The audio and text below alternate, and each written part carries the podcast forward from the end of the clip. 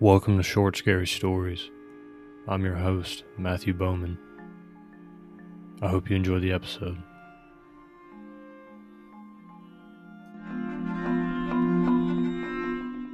I sat at the corner of the coffee shop, sipping my hot coffee and scrolling through my phone.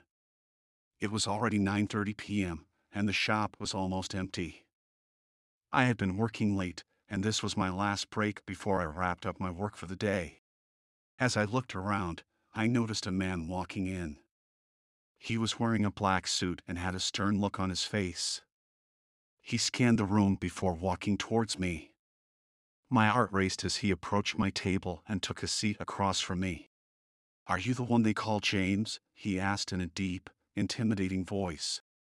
My name is not James, but I nodded, too scared to speak. I have a job for you, he said, placing a folder on the table. If you complete it, I'll pay you handsomely. I opened the folder and saw a set of photos, along with a name and an address. I recognized the name as that of a high profile businessman. What do you want me to do? I asked, trying to hide my fear. I want you to take him out, he said calmly. I'll give you 24 hours to do it. I couldn't believe what I was hearing. Was this man serious? I knew I had to get out of there fast, but I didn't want to provoke him. I'll do it, I said, trying to sound convincing. Good, he said, getting up from his seat. Remember, 24 hours. As he walked out, I could feel my heart pounding in my chest. I knew I had to get out of there, but I also knew that the man was probably watching me. I decided to act normal and finish my coffee before leaving. As I stepped out of the coffee shop, I saw a car parked across the street.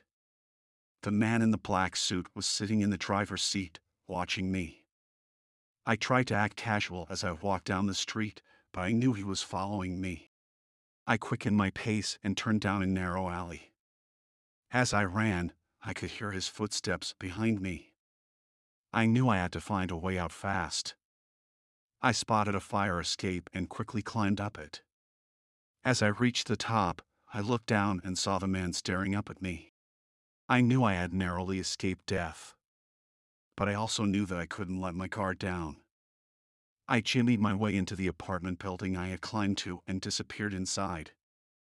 I haven't seen the man since that night, but occasionally I get the feeling I'm being watched. He'll spin around, searching for the man. But he's never there.